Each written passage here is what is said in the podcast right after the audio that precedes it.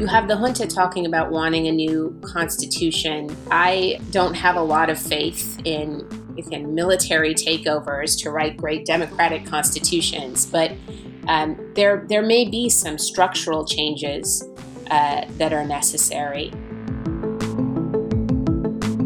Hello and welcome to the Hopkins podcast on foreign affairs. My name is Amanda Yuen, and I am joined today by my co host Franz Osilia. Today, we will discuss the recent events in Mali and what a democratic future looks like for the Malian people. We will talk about the coup this summer, how it compares to the 2012 coup, and the recent transitional deal announced by the military government. Furthermore, we will explore the role of international actors and how they have contributed to the recent turmoil, as well as what they can do to help create a more democratic Malian society. To discuss these topics, joining us today on the podcast is Ambassador Michelle Gavin. Ambassador Michelle Gavin is the Senior Fellow for Africa Studies at the Council on Foreign Relations. From 2011 to 2014, she was the United States Ambassador to Botswana and served concurrently as the United States representative to the Southern African Development Community. We hope you enjoy this episode of the Hopkins Podcast on Foreign Affairs. Ambassador Gavin, thank you so much for coming on today. Oh, thank you so much for inviting me. Ambassador, can you provide our listeners with some context to the events that have happened this summer in Mali? Um, what led to the massive protests and the recent military coup that ousted President Keita? Sure. Um, well, as you suggest, there were uh, really profoundly consequential protests throughout the summer in Mali, and they were led by a group of civil society leaders, opposition leaders, uh, and um, importantly, re- religious leaders. Uh, and the protests were largely about just a demonstration of discontent. And I think that's important because they were more about resistance and opposition than a, a really clear vision about what the protesters wanted to see happen. But essentially, the dissatisfaction uh, was about uh, perceptions of rising corruption, uh, among Mali's political class, while the economy for most people in Mali, right, has been contracting. Um, obviously, everybody's economy has been affected by the pandemic, but uh, Mali been on a downward trajectory for some time, combined with really shocking levels of insecurity in the country. So Malians have been coping with uh, violent conflict for years, despite the presence of a UN peacekeeping mission, despite the presence of the French military. And it's not getting better, it's getting worse for an awful lot of Malians. So this was kind of a, a manifestation of, of um, dissatisfaction and sort of disgust with the failure of the state to provide basic security, um, basic economic opportunity, the things, the kind of de minimis things that most uh, people ask of government. So I know you said that there's a general sense of discontent that's um, riling up the protesters. Do they have specific goals, and um, what are those goals if they do have some? Well, as I suggested, the the protest movement was um, diverse. And so there may be uh, entities within it who have very specific goals. Uh, there's a charismatic um, imam who, uh, in the past, has uh, indicated that he'd like to see Mali moving in a, a more conservative uh, Islamic direction. But but he is not the whole movement. No one entity is the whole movement. And one thing that you see now post coup uh, is that this movement is struggling really to be influential in the behind the scenes negotiations about where Mali goes. Um, for the obvious reason that when you have a coup, it's the people with guns who are making the decisions, uh, but also because they're divided amongst themselves. So there's a there's not one cohesive agenda that everybody can get behind. And Ambassador Gavin, that is actually an excellent segue into our next question, which on September 12th, uh, almost two weeks ago, Mali's military leadership agreed to an 18 month transition government. So, could you please talk um, our listeners through these negotiations and how this compromise was reached and who it left out? Well, I can try. Um, but I, I also, you know, always want to be honest about the the limits of analysis from afar, right? So I'm I'm certainly not uh, in the room, and and it's difficult sometimes to understand uh, exactly uh, whose voice is influential on any given day. But yes, um, on September 12th, there was this agreement reached um, between the the the junta that executed the the coup, the the military leadership, right, and some of these political and civil society groups. There was a sort of three days of consultation that led to a, a charter for the transition, um, which essentially laid out this 18 month uh, plan. Now, the, the coup plotters had been pressing for a three year timetable, so this was a concession. Um, was it really a concession to domestic voices? Probably not.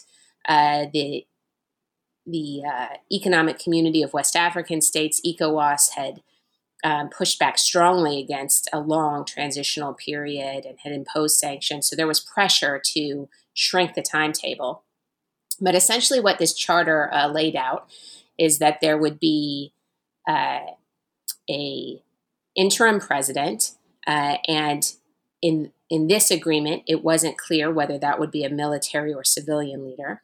There would be a vice president and a transitional council serving as kind of a national assembly and the president and vice president were to be chosen by a group of people appointed by the junta.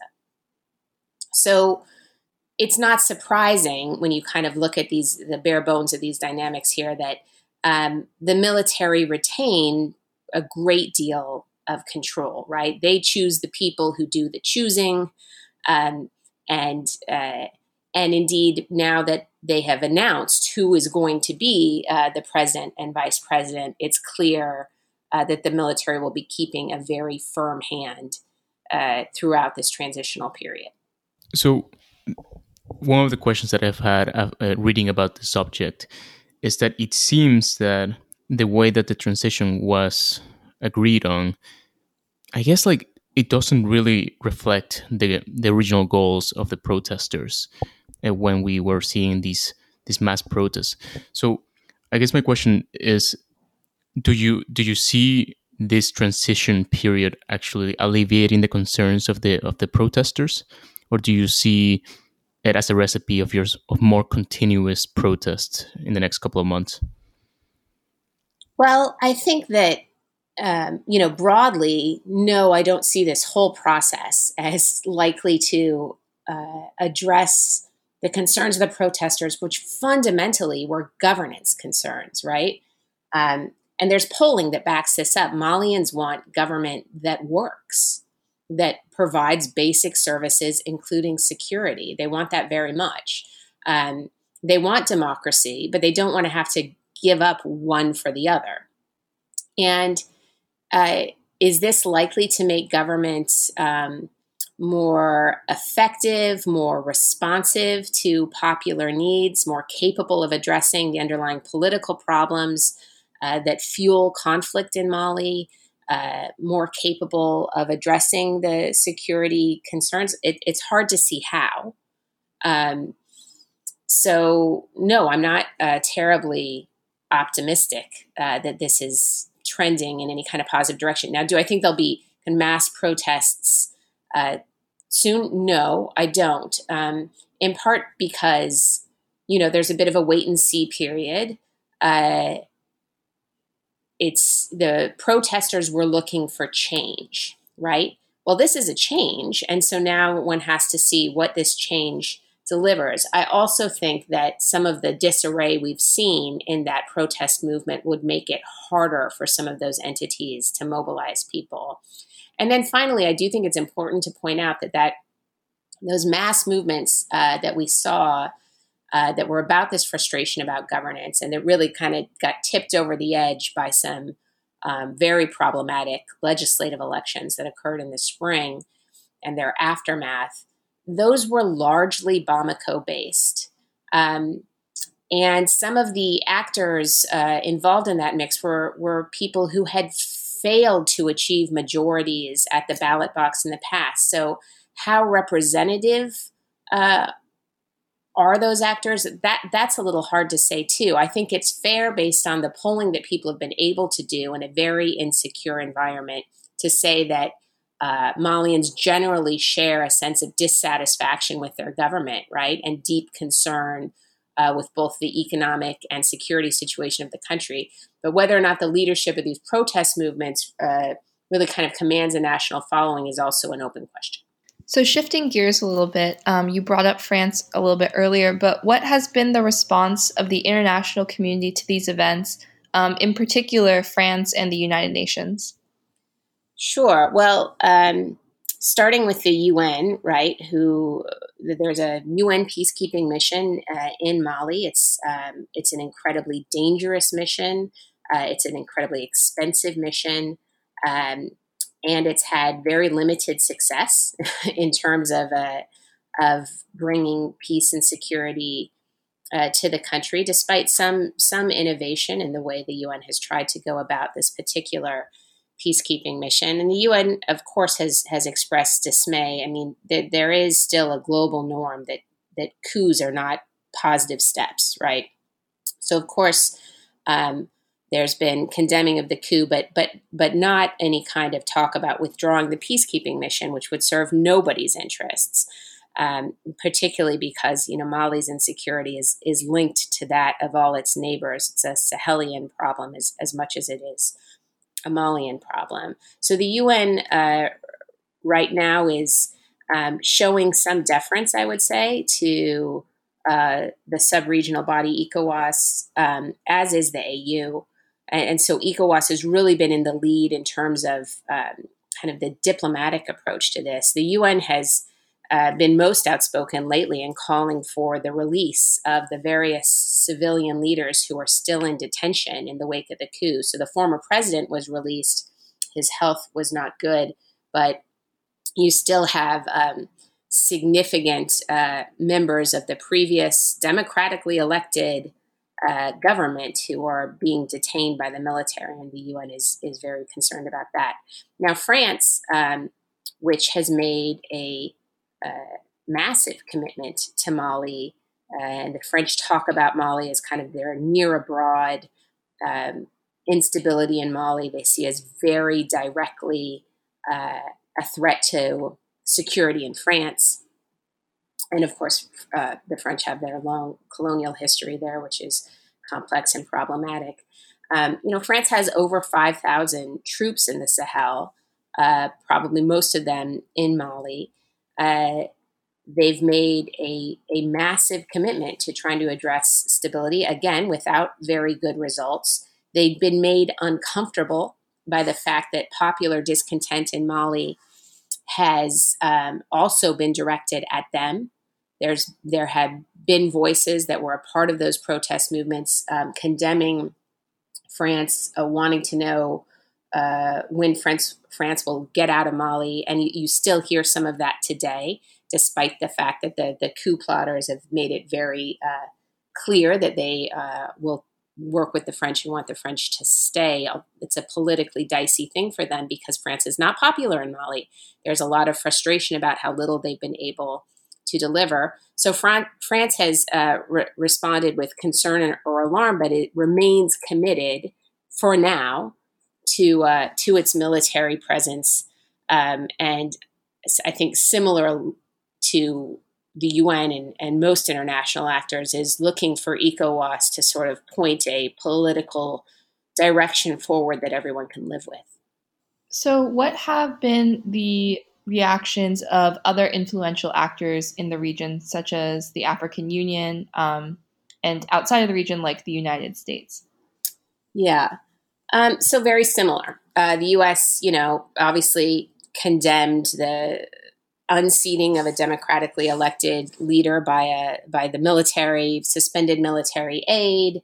Um, the the AU has been following kind of a, a principle of of allowing a sub regional organization to lead, but they expelled Mali. Uh, uh, again, because there is this global norm that coups are not all right, and people worry very much about coup contagion.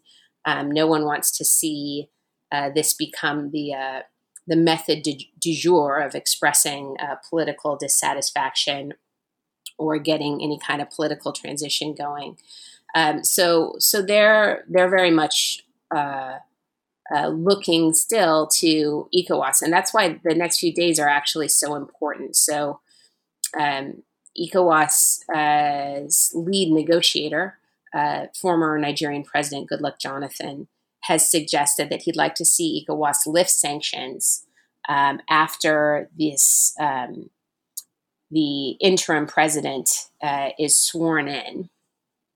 So, um, in this past week, they the the junta uh, through that process from that uh, earlier agreement this month had selected um, an interim president and vice president.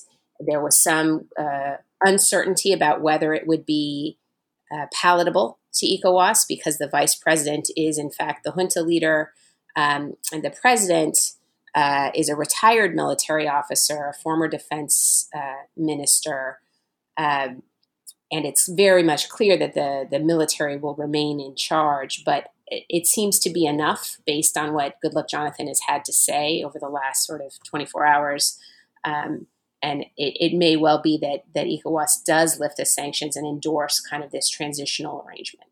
Ambassador Gavin, this is this is the second coup that Mali has experienced over the last 10 years, um, with the first one occurring in 2012.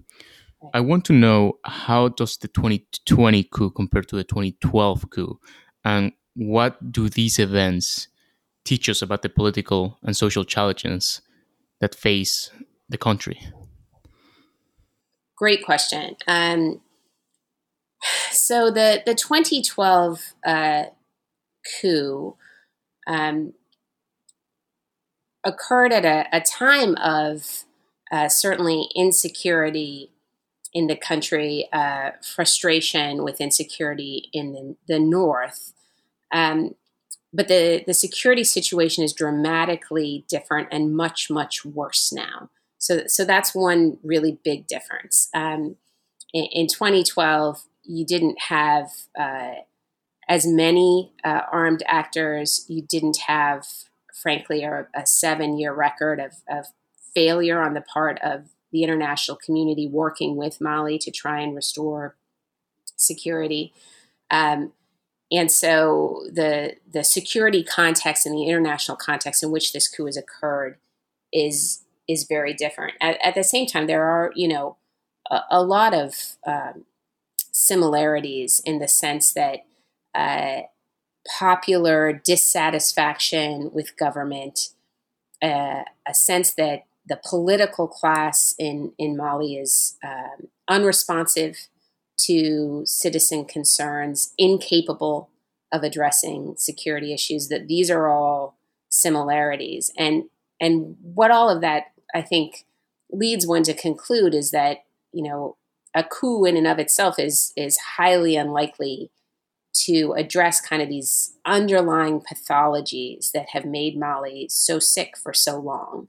Uh, and that there is a tremendous amount of political work to be done to make people feel that the state is more representative, more accountable, more responsible, um, and uh, a more kind of inclusive look at what a political roadmap uh, that addresses all of the different elements of insecurity that plague Mali today might look like, because the the sort of old playbook is a, a 2015 agreement, the Algiers Accord, that uh, you know sort of provides a political framework for addressing some parts of Mali's conflict, but now there's much more conflict, many more actors, and uh, just sticking to that is not going to uh, not going to stabilize the situation. So, so in a nutshell, things are much more complicated now and much more insecure. Great. And I think you really speak to um, my next question, which is the discontent and the disconnect between the priorities of the Malian citizens and the priorities of political elites and the state. So, could you explain to our listeners this disconnect um, and how international actors or other episodes in Mali's history have really fed into this um, feeling of discontent and disconnect? Yeah, I mean, I think um, this is not unique uh, to Mali, and it, it, it happens in uh, a lot of places where you get kind of a, a political class that operates by um, co opting often uh, opposition voices or dissenting voices uh, so that essentially the strategy for dealing with uh, political problems becomes to um, share some degree of largesse, elite largesse, and uh, make everyone in that political class comfortable right? So then the, the kind of fundamental issues that may have been driving dissent or opposition never really get addressed. And I, I do think that uh, we've seen some of this in Mali and in lots of other states um, uh, around the world. So, so that's a, a piece of it, uh, certainly. Um, the fact, too, that there's been, you know, Mali is a very, very diverse country. And for a long time, the specific needs and concerns of uh, people in the North have been disregarded or treated with suspicion, um, which is has you know led to a sense that the government in Bamako is not everybody's government.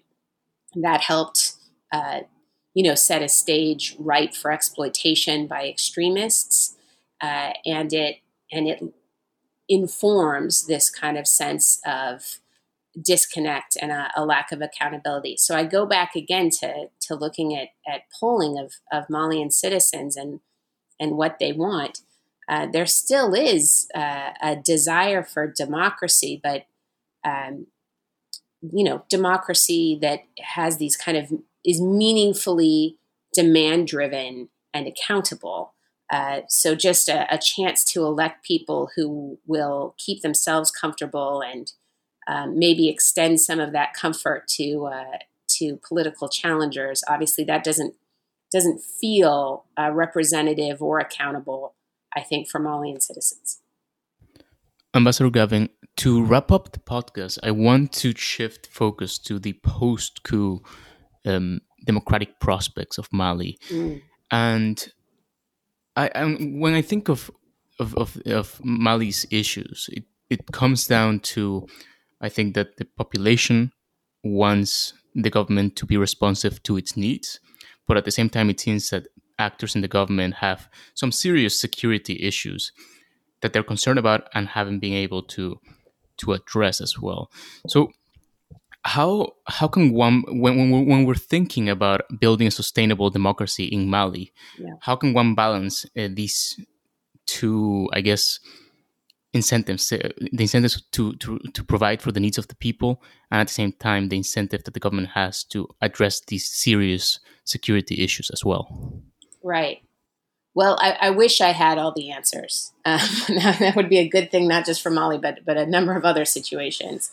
But i i do think you know look on the bright side Mali does have a record more than once of transitioning from military rule to democracy right, in 91, um, after the 2012 coup.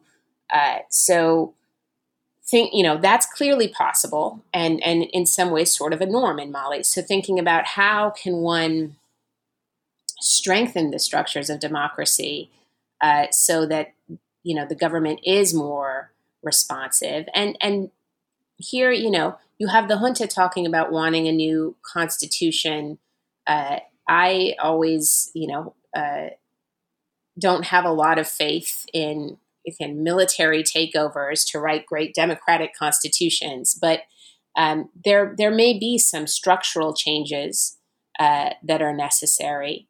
Clearly, in thinking about the security situation, uh, you know, changes to the way Malian forces have gone about trying to uh, bring security to their country because there there are numerous documented cases of really grave human rights abuses committed by Malian security forces against their own people. Um, you know, trying to find ways to buttress the legitimacy and accountability of state institutions uh, charged with addressing these things, it's going to be a long process, right? Nobody fixes these kinds of deep seated governance problems overnight. But um, do I think Mali is in any way a hopeless case? absolutely not. It's a country that's shown tremendous resilience uh, in the past. And it will require both those in power in Bamako and the international actors working with them to recognize that the, the realities of you know, fancy air conditioned conference rooms in Bamako are not the realities of Mali as a whole, right? And really try and um, avoid a situation where there's this uh, kind of bubble in which people are are not just living their lives but making political decisions, uh, and that's going to you know require a lot of deliberate, hard effort. And talking about international actors, what should the role of international of the international community be in this? Rebuilding process going forward? So I think, you know, laying down some clear parameters about what the international community can and cannot support, um, insisting on a more inclusive uh, peace process for Mali, political, you know, the political element of peacemaking, one that is uh, is more inclusive uh, of all of the different uh, actors involved in armed conflict in the country at this point. Uh, you know, uh, a little more connectivity to uh, what international actors deployed on the ground outside of Bamako are hearing and uh, the messages then that senior officials are delivering to counterparts in the capital. Uh, but at the end of the day, right, it is absolutely going to have to be a Malian led process. So the international community can help by, uh, you know, applying pressure, insisting on inclusivity, uh, on clear dialogue, on civil society voices being heard. But there are real limits to international influence. Mali is a great case study in the limits of international influence, right? Seven years of costly international commitment to try and help bring some stability to the country uh, that haven't worked. Uh, so, you know, I would argue that's because of a, a, a problematic uh, over prioritizing of hard security issues vice political dialogue, you know, the, the underlying actual conflicts uh, being addressed, but also, um, you know, without political will uh, among Mali's leaders, uh, it's it's nearly impossible to address uh, really complicated problems. Ambassador, thank you so much for joining us on the podcast today. I think I know that I'll be thinking a lot about this and watching what goes on in Mali over the next couple of weeks, and hopefully our listeners will be too. Well, thank you so much for having me. Thank you so much for listening to this episode of the Hopkins Podcast on Foreign Affairs. We'd like to thank the International Studies Department and the SNF Agora Institute at Johns Hopkins University for making this episode possible. Remember to follow us on social media at Hopkins POFA on Instagram, Facebook, and Twitter for the latest and greatest of Hopkins POFA content. Subscribe on iTunes, give us a follow on Spotify, and leave a comment. We'll see you next time.